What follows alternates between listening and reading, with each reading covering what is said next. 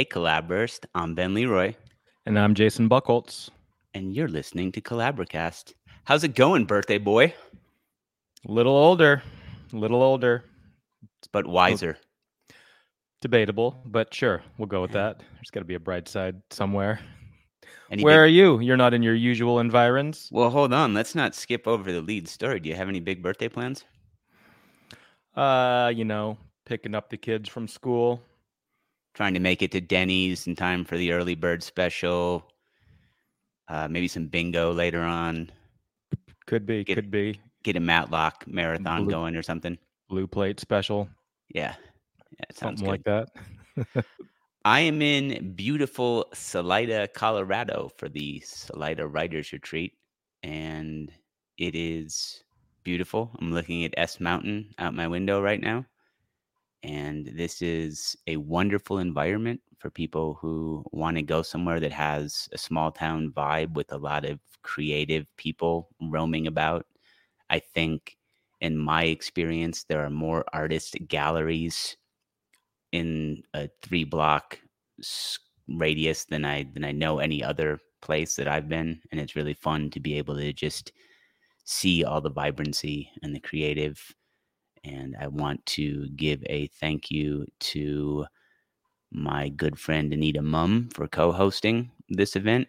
And I am glad to make this a regular part of my own personal writing journey and also being able to hang out with other writers who are along the way at different parts of their own journey.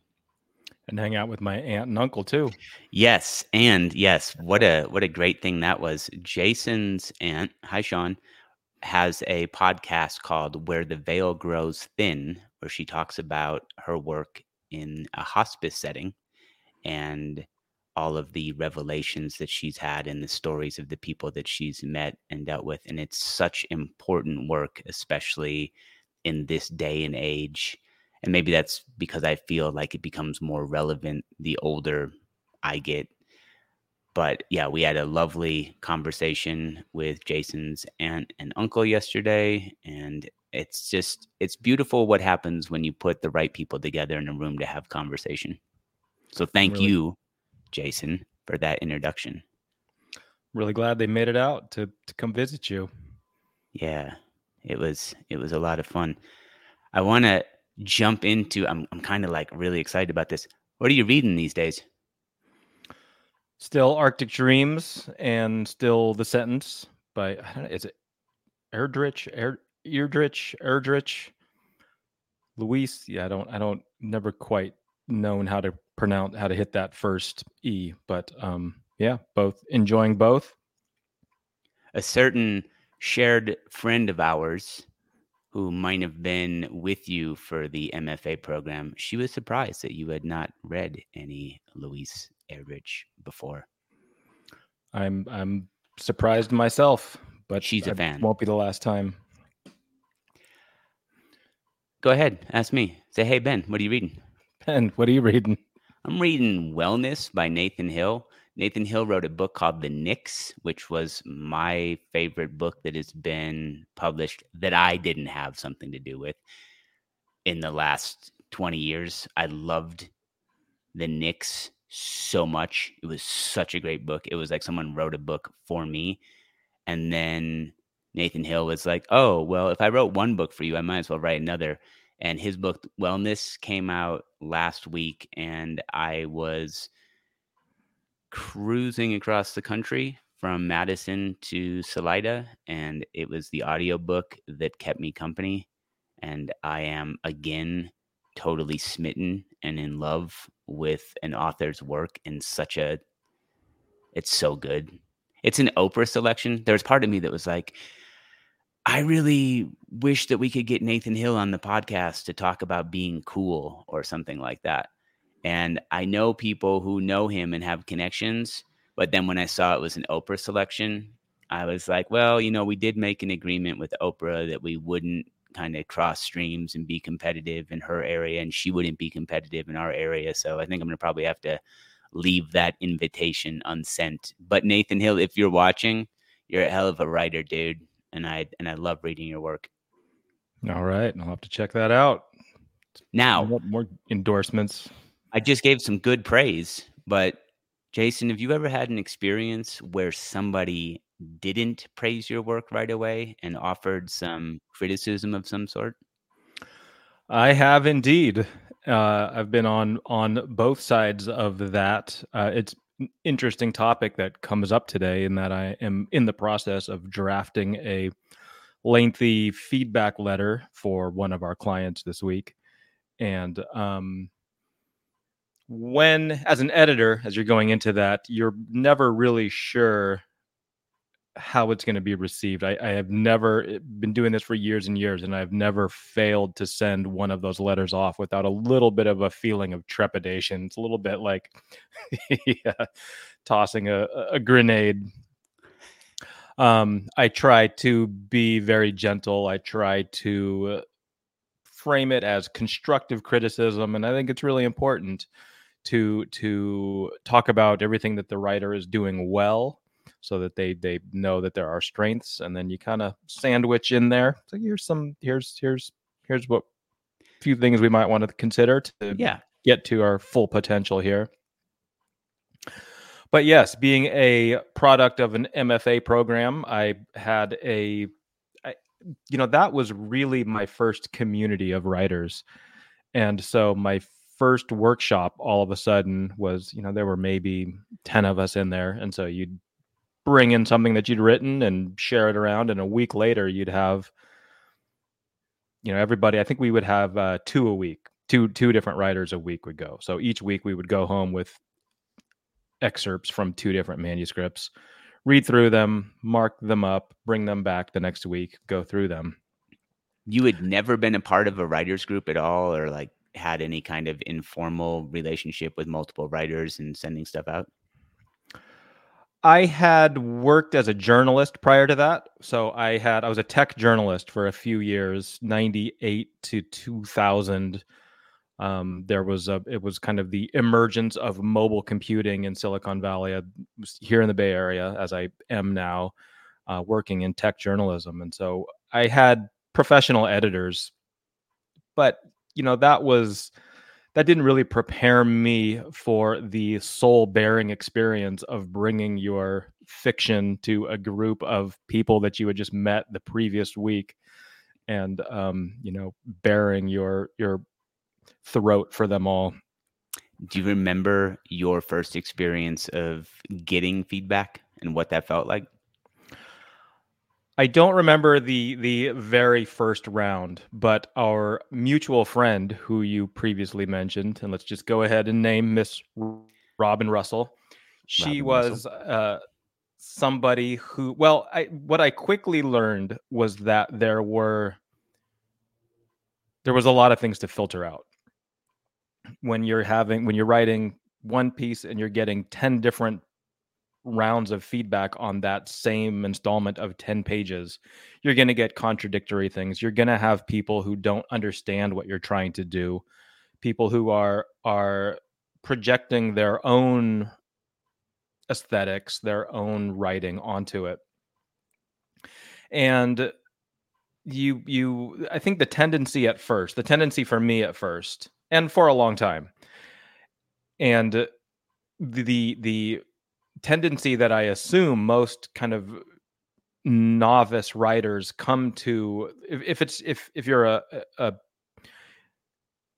burgeoning writer and you are kind of coming into contact with professional editing for the first time getting that feedback i think the tendency is to take everything and give it all equal weight and say okay there are you know there are 50 different pieces of feedback so i need to spend the same amount of time on each one.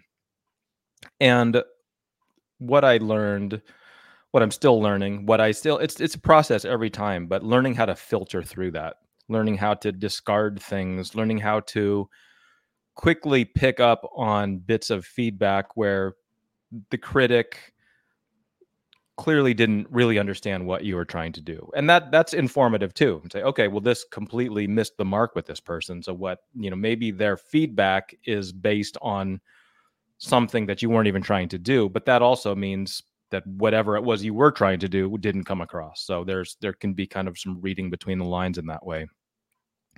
But what I quickly learned was that there were two or three people in that class who really understood exactly what I was trying to do and had a, a, level of sensitivity and insight that made me really look forward to their feedback every week. Robin was at, at the top of that list. So every every week or each time it was my time to turn to be workshopped, I would go in and I would really look forward to her comments because she just understood exactly what it was I was trying to do and had really incredible feedback on uh, you know how I could do it better. She yeah, she's an incredible reader that way. The the thing that I'm interested in or what I think might be an opportunity for us to let people know that they're not alone is that it's an emotional experience when you first get things because no matter how much somebody tells you I'm talking about the work, I'm not talking about you as a human being. It's really hard to mute that sometimes and to quiet that. It feels like if someone doesn't get what we're doing or totally plausible scenario, they don't like what we're doing. They get it, they just don't like it. That has the weight of 1 million compliments. It, you will only hear the negative thing, even if a jury of your peers, everyone else says, This is great. This is great. I disagree with this person who has negative feedback. You will still only hear that negative feedback if you are anything like my brain and, and the experiences that I've heard from others. My college version of what you went through was as an undergrad and there were a lot of aspiring aspirants and the quality of what they were writing and what they were saying and the feedback that they were providing was wildly all over the place. When I think now about what sort of feedback 20 year old Ben could offer, it would have been based on the the only valid criticism that I would have been able to really offer would have been almost exclusively on writing style and how engaging that was for me. I don't know that 20 year old Ben would have known how to like really understand the human heart of a story and how to make sure that author's intentions have been fully realized in a way that does justice and honors what the author's initial intention was. And then after I did that, the local Barnes and Noble, this is back when I was running Bleak House, the local Barnes and Noble asked me to lead their community writers group. And that was even more wildly all over the place as far as who was showing up, what sort of feedback they had. There would be some people who were more erratic than others, and you would know to maybe temper your feedback a little bit with them because the volatility that might happen eh, because they couldn't accept things. Uh, and you would also know that if they had significant issues with what you were doing, you might say, this isn't my intended audience and therefore I can let go of some of this feedback. But it's really, really, really important to just be able to disassociate yourself from the work as best you can so that you don't see things as a personal attack. You don't see as a personal failing. A good uh, a good friend of mine, the author Reed Farrell Coleman, used to say, "You can say whatever you want about my books, but you better not say it about my kids. And it kind of checks in there to the book he could be objective about. There are some things in life that we can't be objective about. Our writing, to the best of our ability, we should be. I think it can be particularly so. We, we're talking about kind of group workshops where you're sharing excerpts, maybe 10, 12 pages, and it can be it can it, it can be a little easier to dismiss you know it's it like you mentioned the intended audience. It's it's important as a writer to kind of figure out who who that is. And if you are in a in a situation like a workshop and you're getting feedback uh, kind of figuring out early on who whose opinion and it isn't so much that one person's opinion is more valid than another's. It's just that this is this person is my intended reader. This person is I, i'm writing for some for somebody like this someone with these aesthetics somebody with who's looking for these sorts of things and this other person is looking for a little something else and that's not really my intended audience. So it can be easier to dismiss when you are the customer of of a full developmental edit like you and I do a lot of.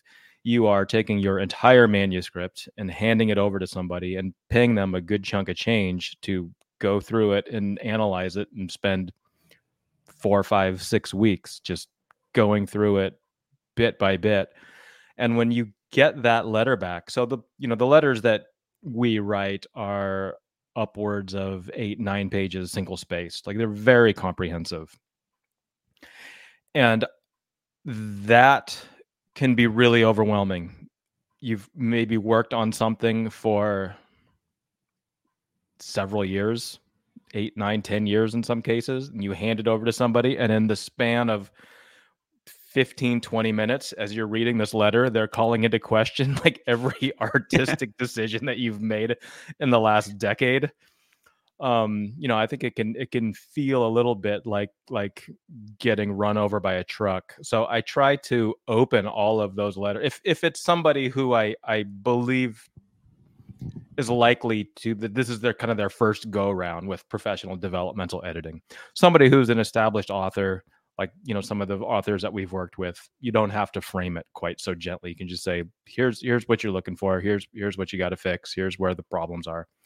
With someone who is not really used to that, I always start out with a whole kind of user's manual of the developmental feedback letter. It's like don't don't try to don't don't freak out. this is going to be overwhelming. Take all the information in, let it let it settle in, read it a second time, put it away, give it a couple days, come back to it. It takes it, it's that same filtering process where you you know there might be 20 different things that I address in a novel and maybe 3 of those are going to resonate really strongly with the author maybe a dozen of them are going to kind of be like, oh, that's kind of interesting. I didn't think of that. Maybe I'll think of that later. And then a few of them are going to be just like, no, that's not what I was, not what I was going for at all. But that process takes time. And you have to be able to, because I think you have, it's, it's very natural. It's very human to, to have a defensive, sure a, a, defensive reaction to it. Um, you know, I think we're all we were all brought up in in it, our reference for these things is our our education. You know, our schooling, and it's like getting back up. It's like you just you just want to see that A on that paper, and you want to go off and do the next thing. So when something comes back and it's not a gold star, it's not a gold star. It's ten pages of like, hey, you could have done better here and there, and this doesn't quite work, and you kind of missed the mark here that can be that can it's a legit freak out moment. Yeah. And you have to you have to give it time to kind of let the your nervous system get back to get back to homeostasis and let your give your mind some time to filter things out. And you might have the impulse that you steer into self doubt and say, "Oh, my whole book is terrible. I need to change it along the suggestions that this person made." And in the moment, you might have you could possibly have two very different reactions. You could think, I don't know anything. I'm abandoning what my vision was, and I'm going to try to cobble together based on this feedback that wave will probably pass at some point when you remember and you look at your book and say, actually, this was good. I like this. Or the other responses that you're just going to dig your heels in and say, nope, this was perfect the way I had it. You don't understand it. That response will also perhaps pass and soften with time, that you'll come to say, okay. but there's that visceral reaction. There's that visceral gut punch feeling that sucks. There's no sugarcoating. It sucks when you think about all of the time you've spent and then you think this didn't just change somebody's life when they read it. They didn't just tell me how brilliant and a genius I was. So as a as a sort of recap of an important thing is like keep in mind who's giving you the feedback. Keep in mind that you're going to get differing feedback that differs in in significant ways. It's your job to kind of look at both and see what resonates. Whatever initial feeling you have in the moment where your nervous system freaks out, it will pass. And whatever big realization you think you have in the moment when you take in the information initially, it's probably going to process and synthesize and develop into something else over time. And keep in mind that even if it's a professional editor and you've paid a lot of money for the feedback, it's still just one person's opinion. It's, it's absolutely art.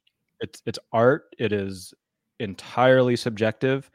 You can find two different editors and who you charge similar rates, who have similar levels of experience and expertise, and you could get.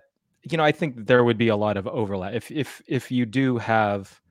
I would expect that if you do have, say, plot holes or issues with pace that they're both going to call those out.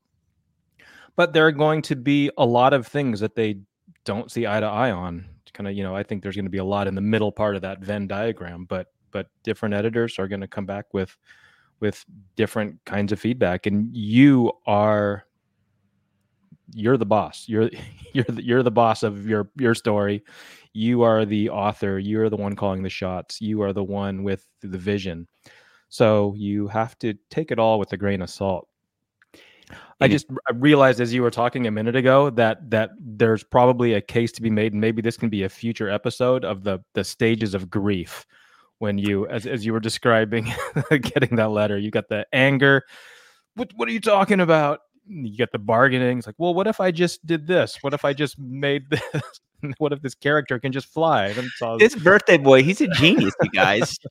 we need to put this pamphlet together and sell it. Yeah, I, th- you're right, yeah. Jay. You're totally right. That is definitely mm-hmm. something that happens. I find that you know you start to get to the the acceptance phase where it's like oh, he's right, but this is going to be so much work. Maybe that's the just the depression phase. it's just the despair phase. But I, I I find that if I always try to impart some inspiration because I know that an author is going to go through those stages. I know our clients are going to go through all of those things and I want them to be able to emerge from that that emotional chaos with not only direction but with some hope and some real motivation and some inspiration. Like okay, I I know what I need to do. I know what I'm good at. This might be a lot of work, but I can see my way to the end of this and I can tell that it's going to be it's going to be good if I, you know, in five years or however long it's going to take me to yeah absolutely. go ahead and implement these changes and i found that's been the case with me when i've been on the receiving end of it of you know the the best advice even though it's been you know i've been i've been on the i've i've had a couple of rounds of feedback where it's been it's like oh okay well that's two years of work that you just imparted in the last 20 minutes and that's not fun at first. it's really daunting and and and kind of sucks the air out of your sails. But, but it's survivable. It's survivable. And then once you give yourself time to let it sink in, and then you start to I think you kind of take it in and make it your own. At least that's been the case with me. Yeah, I said I'm I'm I'm not doing this because some this guy thinks I should, and he's you know an editor at a publisher where I want to be. I'm doing this because he inspired some ideas. His you know his perspective inspired some ideas. I can see now that that there is more potential in this manuscript, and I want to unlock that potential. So I'm gonna you know, and then you can start putting the pieces back together and making your plans for your revision at that point. But it takes takes a while. Absolutely. I have no notes to add. Do you have anything else? I think that about covers it. All right. Well, if you enjoyed this episode of Collaborcast, please feel free to subscribe, hit the like button, ring the bells, do all those things because, yeah, I guess that's important. Uh, I want to thank Katelyn Ferral, the producer, the person who's making us look so good. I want to again wish Jason Buchholz a happy birthday. This guy, he's the gift to this world. So thank you, Jason, for being in this world and being who you are. Thank you, sir. Happy to spend a chunk of it with you here today. All right. And you enjoy the rest of your time out there in Salida. I will. For story. For community.